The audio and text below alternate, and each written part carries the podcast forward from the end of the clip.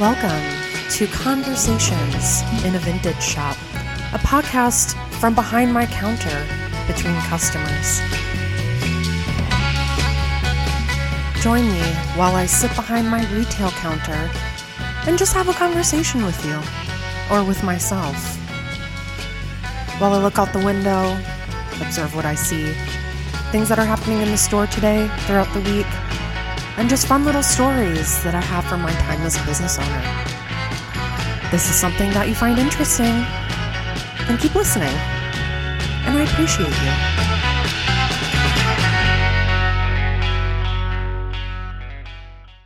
Well, hey there, everybody. Thank you for joining me back for season two, episode four of Conversations in a Vintage Shop. I also just realized mid sentence that I said episode four. It's episode five. Ugh, I can't even keep myself straight anymore. and before we hop right into it, I think this is just going to be a regular segment where I'm just going to update you on some funny things that are happening in my neck of the woods. And I've had a lot of people come in and ask if I am ever going to give updates on the situation happening in my building. Now, if you've been listening to the podcast from the beginning, you may remember some of the episodes where I have talked about a new business tenant that had moved into the building that my shop is in. And how a lot of us had had a lot of uh, unfortunate encounters with, with said business. One being the fact that they wanted to instill some kind of dress code for all of us who live and work in this building because it's a heightened experience business and us looking like slobs, I guess, is going to ruin their bottom line somehow. Anywho, if you didn't listen to that episode, to be completely honest, I don't remember what episode it is, but it's somewhere in season one. I give a full recap of it. And by recap, I mean a whole vent session. but I have a funny little development, and this is more of like an antidote about how what you put out there and how you treat others really does come back to you. And I am a firm believer in karma. And I believe the more bad karma you rack up, the faster it is to catch up with you. Because we all know that person who, for whatever reason, we wonder why hasn't karma gotten them yet? Is it just me? why does it seem like bad things happen to me, but there are some people who do bad things all the time and it never catches up with them? Well, this is going to be a perfect example of that. Now, said business, things have kind of calmed down. I, again, am off kind of in my own little world because my business is in a totally opposite side of the building. But I hear things from my customers, people living in the building, and I always get really angry because I love community. I love when people actually get along. It makes life so much easier. And come on, it's been a stressful couple of years. I don't think any of us want to add on to it with petty bullshit. So, a few months ago, a bunch of us, tenants and business owners, had made a bunch of complaints to our management about people getting into the building at night, sneaking into the building, I know myself and others have been followed into the bathrooms in our building, which we all use communal bathrooms. And it's in a far part of the building, dark, long, narrow hallway, no windows, no escape. Sounds really dark and treacherous, which it feels like it if you've ever used the ba- bathrooms in this building. And multiple times, whether it be myself or someone else, will go back to the bathroom and a guy will be following you or you'll get out of the bathroom and a guy will be waiting out there, or they just come into the bathrooms. They hide in the bathrooms, they try to get into your business, they try to talk to you. And this happens at all hours of the day, but mainly after hours or at night. And this happens large in part to the fact that our building has three security doors, which some businesses have the master key for. And some of them unlock them and won't lock them back up at night, which means anybody can come in. Again, people live here and people have businesses here. So, being the fact that it's sometimes just open for anybody who wants to come in is a little troubling. So, we've all kind of rang the alarm on that, saying how uncomfortable it feels. I know I've had to start bringing my phone and my knife and mace with me to the bathroom, which is really sad. All I'm trying to do is go pee. It's not that deep. But I guess women going to a bathroom can't even be a safe thing anymore. Anyways, I digress. So, when a bunch of us had complained about doors being left open and people coming in, our management had gone to this person that we have all had issues with who runs this said new business and had named some of the businesses that had lodged a complaint. And the complaint was that these people were leaving the doors open and it was causing people to come in and everything I just described. So this person ended up going to a couple of the businesses and gas lighting the hell out of them, saying, Why can't you just come to me and tell me this? Which, for the record, a lot of people had no idea who she was at this time. Um, so get over yourself, please and thank you. But she also kept telling everybody, well, if people want to get into this building, they can get into the building. It doesn't matter if the door is unlocked or not. It's really not that big of a deal.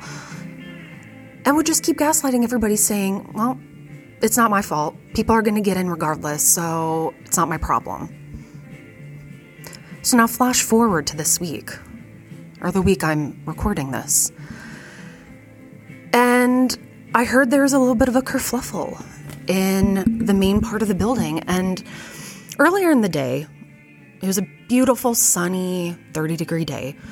I had heard yelling coming from the end of the block where my shop is. And I saw a man who I'm pretty sure was intoxicated, just yelling and screaming and like pounding his fists in the air, which again, it's not that uncommon. I see this a lot, so I didn't really think anything of it. Well, I guess this person decided to go into the main part of our building. He walked right down to this business, and I guess nobody was up front. They had their doors wide open. And walked right in, took a bottle of their wine that they sell or do testings with. I still don't understand.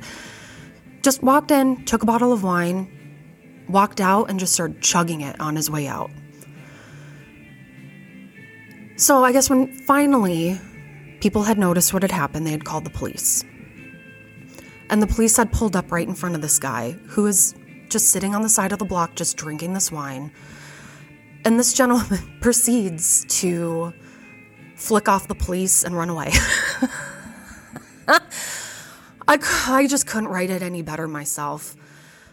So apparently, this troubled business owner was telling the police how she just doesn't understand how this can happen and she locks the doors and they need to do something about this because it's just, it scares her so much, which rightfully so, not dismissing that.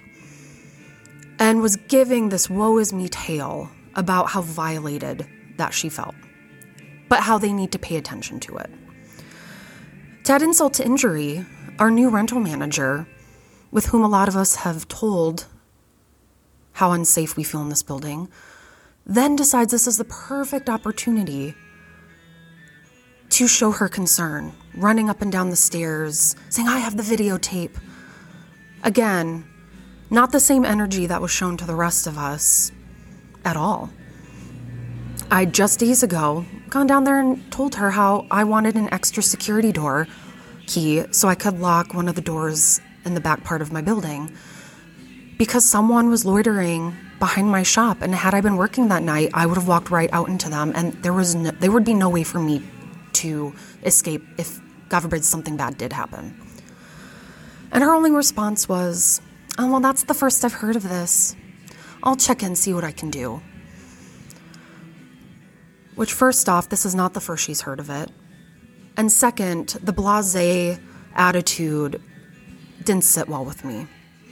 But I'm totally glad she kept the same energy for this business owner, which she didn't.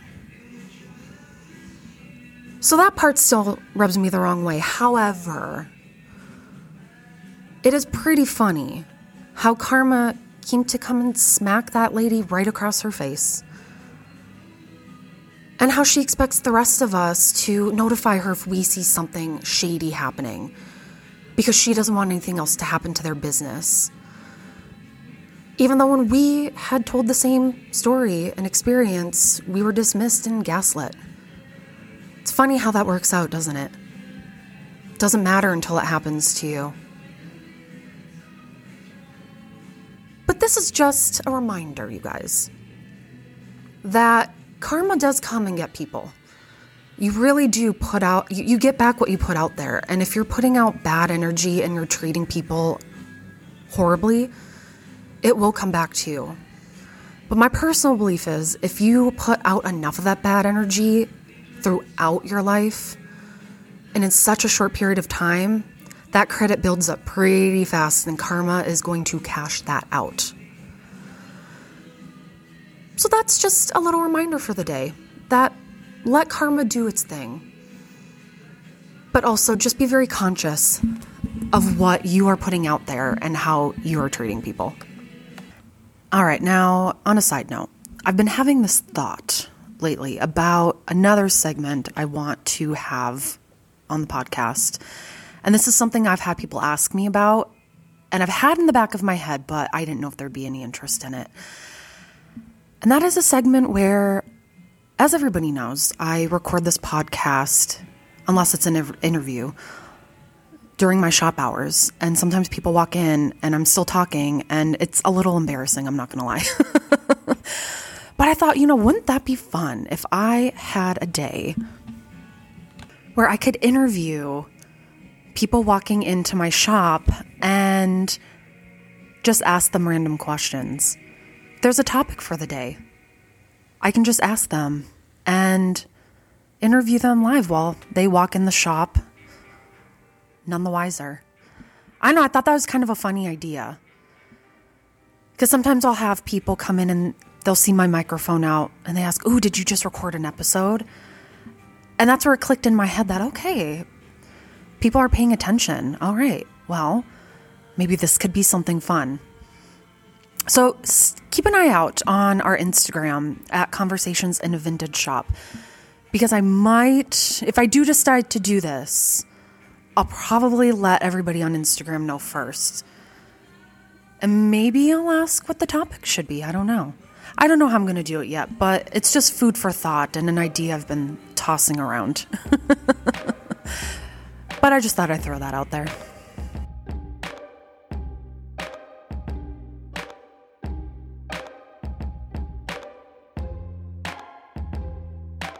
Now, on today's episode, I was really inspired to talk about the topic of gentrification, specifically in downtown areas, mainly small downtown areas like the one I live in in Fargo, North Dakota. And I was inspired to do this because recently me and my partner had to head down to the Minnesota Twin Cities for the first round of chemo for our amazing little three legged cat.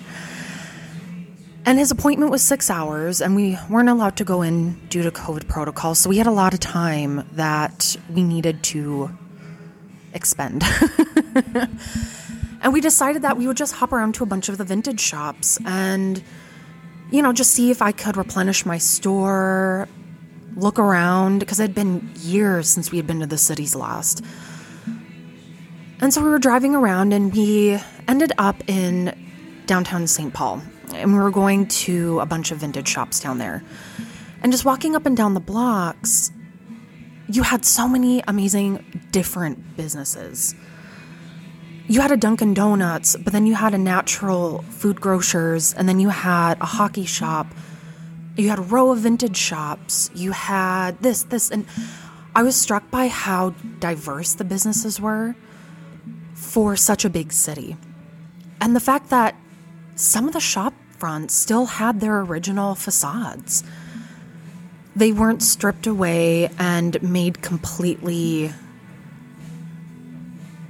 I don't know, bland, the same, matching. I don't uh, insert your favorite basic word.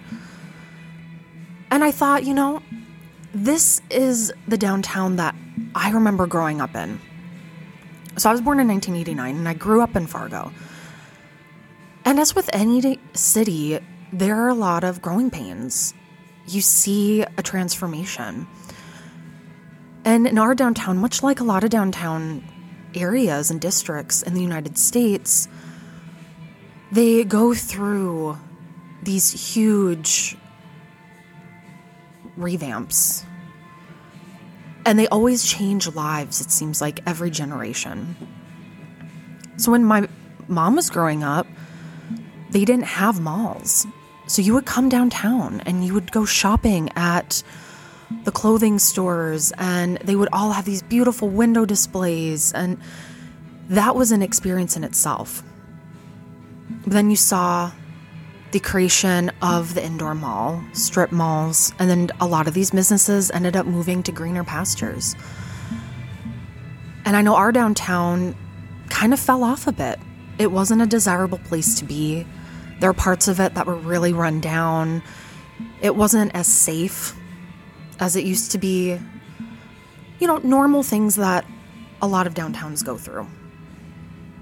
So when I was in junior high, high school, and I started coming back downtown, there were still the sketchier places, but I remember going to all the different shops, and you could tell each shop by just the facade of its building because there's so much character.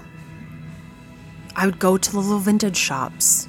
There's a little antique mall, a little cafe. I mean, everything was so different. And it really became an art focused area in downtown. You'd have a lot of artists getting studios here. The rent was affordable. I lived downtown when I was in college. And this was towards the tail end of it being affordable. But it was a great place to meet up with friends and you didn't have to worry about what you looked like or the the bouginess of it all. It was a humble place to be. But then you flash forward to the, especially the past five years or so. And in particular, our downtown has gone through a bit of a renaissance. And you know, people are kind of steering away from malls. They want to support small businesses and get back to, you know, those roots of mom and pop shops, which I love. I absolutely love. And these are the people that would only come out on Small Business Saturday and support people downtown. And now they make more of an effort to come down here, which is amazing. However, the landscape has kind of changed a bit. And I know our downtown is not unique to this, where you get bigger corporate entities buying up vacant lots, buildings, spaces, renovating, making them more modern, more palatable to a different demographic. The demographic that feels comfortable going into the mall where things are laid out for you. You don't really have to search that hard, everything's just at your fingertips, which for some people can be great. But the problem is, when you have these big corporate entities with deep pockets buying up spaces, You're doing a lot. The ripple effect is vast. Sure, you redo the building and you make it look like a shiny new penny. But you also are raising the rent and pushing out a lot of small businesses that could not survive on having a 500 square foot space where they're paying almost $2,000, 1,500 to $2,000 in Fargo, North Dakota. And so a lot of these mom and pop shops end up having to go on the outskirts or even just going online only because they can't afford to get spaces. And there's one example of a building in our downtown area that we all in Fargo, you know this building. And it's called the Black Building. And I remember as a kid thinking it was a wonderland. These unassuming doors you would walk into, and it was an indoor mall. But it wasn't just a mall, it was a hidden gem. You really felt like you were stepping out of reality and going back in a time warp. You had the dark wood, you had this beautiful, I believe it was a fake tree. I think it was a fake tree, but other people have told me it was real. Maybe that's part of the mythology about it. But this huge tree centerpiece in the middle of the mall that all the floors wrapped around that went to the ceiling. There was a little cafe in the basement. Well, not cafe. It was a it was a restaurant that sold Chicago style hot dogs and fare. And it was affordable. It was really good. It was messy. You had some vintage shops in there. It was amazing. And again, as a kid, you were mesmerized by it. Well, the building got bought out. And what happened was that all of the tenants in the building were given an ultimatum. And you'll see you'll you'll hear in a moment why it wasn't really much of a choice. So they were effectively going to gut the building and just completely revamp it. So the businesses in there were given what they saw, the people who bought the building, as a choice. You can stay here and rent from us, but your rent is going to go from $300 up to 1500 but you're also going to have to like get out of here for a while. But we would really just think it would be easier if we just bought out your lease and you just left. So, what is a business going to do with that? And a lot of them, some of them were lucky enough to find an affordable space still in the downtown area, a little bit on the outskirts. But all those businesses had to leave, and some of them, they never reopened. And this, I don't even know how many years ago that this building was bought out. Was it at least four or five? And the building is still under construction. You drive by and you see just concrete. And it's kind of a symbol at least how our downtown has been changing. And the sadness I have is that I've seen so many legit mom and pop businesses go under because they cannot afford the rent that is being offered to them. So then, what really does a downtown become? I know here we have a lot of banks. There's a Chinese restaurant that everybody who grew up in Fargo grew up on. It had a beautiful facade with these amazing, ornate brickwork and just amazing sculptures outside. And inside, it was kitschy, but it was home. Nothing ever changed. A place that you grew up with, not changing. Nostalgic people like me love that. Remember their cream cheese wontons, gorging myself on their buffet and trying to sneak as much food as I could into my purse. Went there for prom. And their rent was raised and they could no longer afford to stay in that spot. And there are other things that had happened behind the scenes that legally I don't know if I can talk about without getting myself in trouble. But my opinion is that they had a thumb pressing down on them. I do believe that they were pushed out. And now it's a bank. It was stripped away of any character that building has, and now it's just a bank.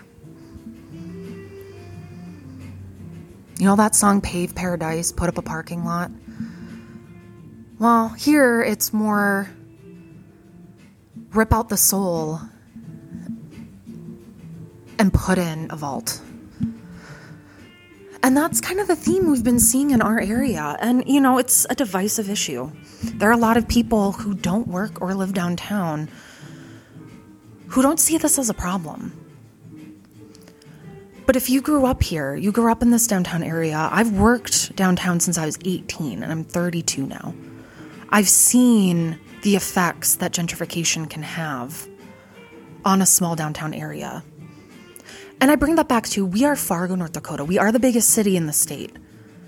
However, we're not Minneapolis, we're not New York, we're not LA. We're a big city, but we're a small city in the grand scheme of things. And I found that our downtown is trying to compete with the big boys. But when I was in St. Paul and even in Minneapolis, there are certain areas that you still get that neighborhood vibe, that small town neighborhood downtown feel. How is that possible? But yet, it's hard to sustain that and keep that here. And the problem is when you gentrification, you use the tool that makes things on trend. You wave a wand, and instead of a building that has character, you want something with very basic details that, in the eyes of a lot of people, will age better. But you take away all the personality, and every storefront looks the same. So, how does that bring character to a downtown? How are you ensuring that our downtown is going to survive when you are literally trying to make it look like a mall? And if you go based on what you think is trendy or on trend, that's why it's called a trend. Trends go, they change all the time. But for some place, a building, a shop, anything that has a personality that is evergreen, that stays. And you see that with a lot of businesses, especially in downtown areas, who have always stayed really firm in their beliefs, their personalities. They have never deviated from who they are as a core business. And those businesses aren't necessarily rich businesses. They just don't follow what they see on TV or on social media. And that's why they can survive.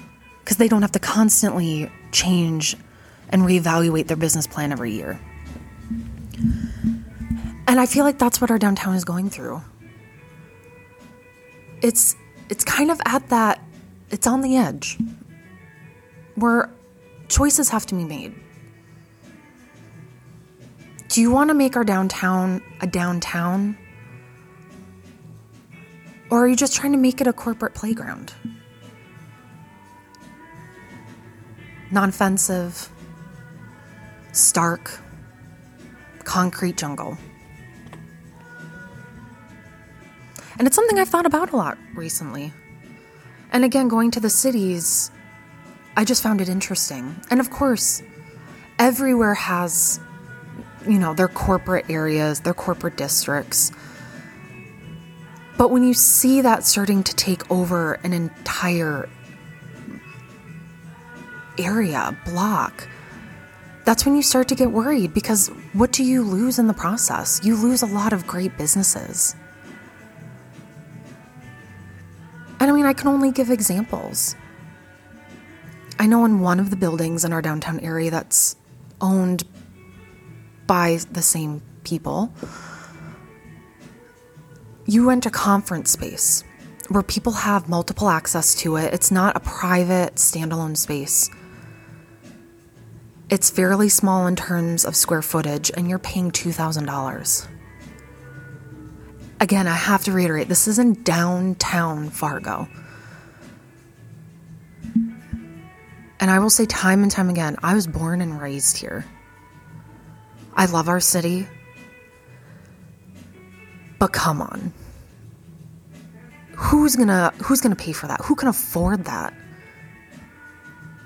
Well, I'll tell you who can afford it.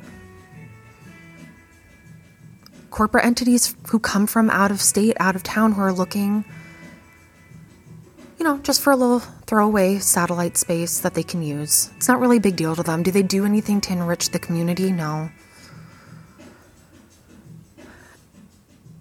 And that's my fear. And I, I feel like every area has been going through this differently.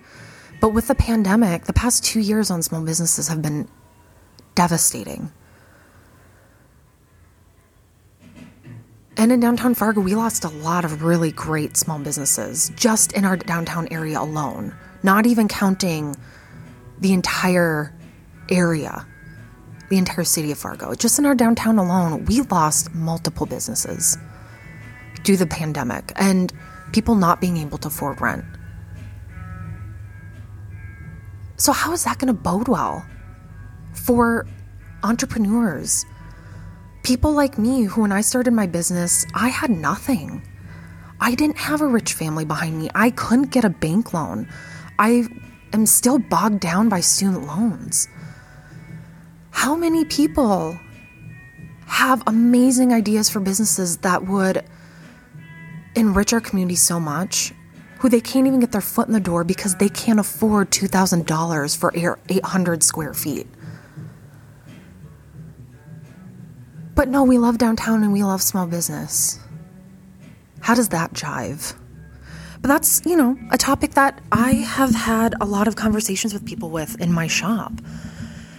And I've been fortunate enough to talk to people who I used to serve in one of my old jobs downtown at another clothing shop I worked at. And some of them haven't been here since my former job closed. And they were shocked at just how different things are. And how it made them sad to come back, and so much has changed to where it almost feels like our downtown is kind of a, becoming a ghost of itself history is slowly, slowly eroding. And sure, you can buy up a building, renovate it, restore it back to its glory. But it doesn't count if you're gutting it, stripping off the facade, keeping the name, and maybe just painting a pretty mural on the side. That doesn't cut it. You're erasing history. You're erasing what made this downtown downtown. And again, you see it happening in a lot of places. And there's only two ways it's going to go. Our downtown could be an uptown where it's the upper echelons, the elite. You've got fine dining, fancy restaurants, you've got Gucci, you have all of those high, high end businesses. And it can thrive and it can be great. And maybe they'll get a, you know, a different area where the rest of us can go. Or it becomes an issue of these spaces don't get rented and they stay vacant. And so you have these nice, beautiful, pretty, sparkly, shiny, brand new businesses and buildings with nobody in them other than a bank, a lawyer's office. I'm trying to think of others. Very droll. So, how does that enrich a downtown? How does that make a downtown vibrant? Because I don't know about you, when I'm going down to my favorite pizza shop on the corner and I just ate and I want to go shopping, go downtown, the last place I'm going to go to is a lawyer shop or a lawyer's office, unless that's what I need. I want to go to a bookstore. I want to go to a gift store. I want to go somewhere where it shows me the culture of that area. What makes this place unique? And I'm sorry, Fargo is not unique just because it has a bank on every corner or how many shops downtown can have the same variation of a white shirt. That's not what makes people remember us. It's not what makes people want to come back. That is what signals to people that it we're not worth it because we're just like everywhere else. But it's been something I've been thinking about lately. And I know a lot of people out there have been thinking about it too, even if you don't live in North Dakota. It is happening everywhere. Everywhere. And you can't stop it. Because again, money talks. Investors invest, that's what they do. And yes, we can keep talking about it, but is it going to change anything? Not unless you get deep pockets. But it's food for thought. Do any of you listening work downtown or in a downtown area? Do you or have you lived downtown? Have you grown up in these areas where you've seen the landscape change completely? What do you think about it? Do you think it's a good thing? Have you seen the effects? Do you know shops that have had to close, businesses that have had to close? I get it, it's a touchy subject. And there are people that, again, think this is the, a great idea, which in some cases it very well might be. But when you pull back the curtain a bit and you can see what's going on behind the scenes, it's not as beautiful to watch.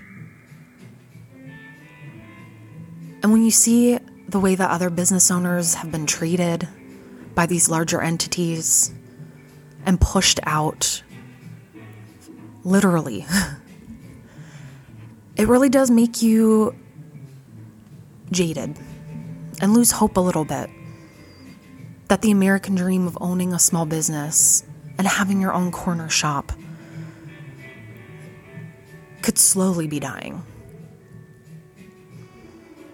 And I hear that time and time again when I have women coming in here, when I have men coming in here, kids coming in here, anybody, LGBTQ plus, people who want to open up a business that is inclusive and fill a gap in our town that is so desperately needed for people.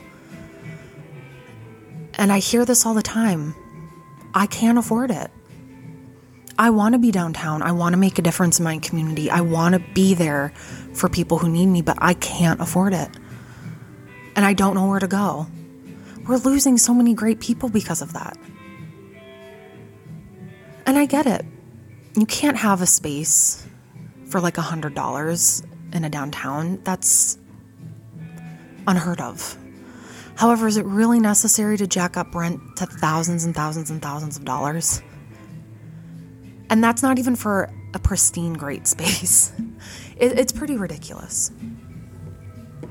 But if you're someone out there who this bothers you, if you wanted to open up a shop in a downtown and you couldn't afford it because of the gentrification happening, you're definitely not alone. And people are talking about it. But how do you get people to listen?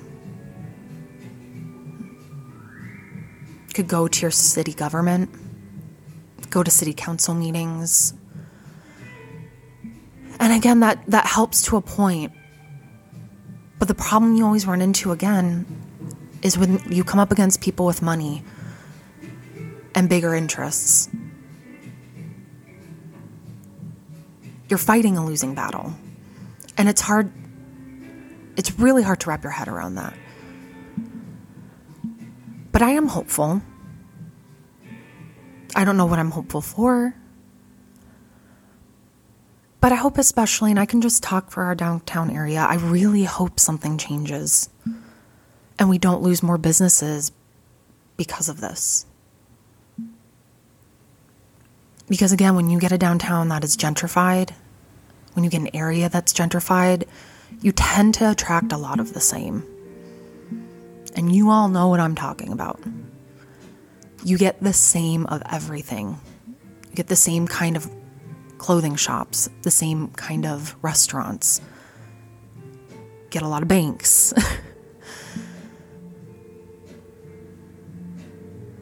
because those are the people that can afford it. People who come from well off backgrounds, wealthy investors. And that's when a downtown dies.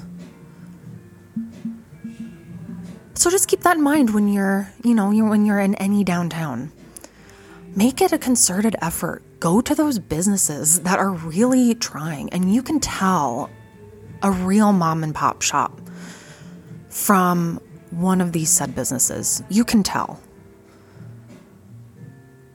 and support them. Because if you don't and they disappear, you'll have no right to complain and say, I miss that, I miss this place so much. I love that store so much. Okay, well, prove it. Because they are disappearing and they're going to continue at a rapid pace. So support these places. Show them that you want them to stay there because they need your help. Word of mouth means everything. You don't have to go in and spend hundreds and hundreds of dollars because let's face it, a lot of these stores, mine included, we don't cater to wealthy people. If we get people with money coming in, great. I mean, I love having different customers in. But a lot of us are very well aware that our core customer base are just like us broke. so do the little free things that help. Share those posts, visit, tell people. Because that is how you're going to get these downtowns to survive and keep these small, amazing, unique businesses. Trust me, the time to do it is now. Because the way I've seen it, some businesses really don't have a lot of time left.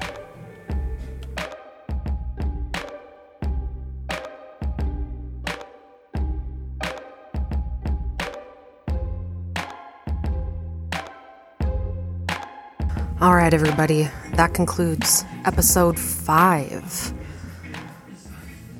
Yeah, that was a lot, wasn't it?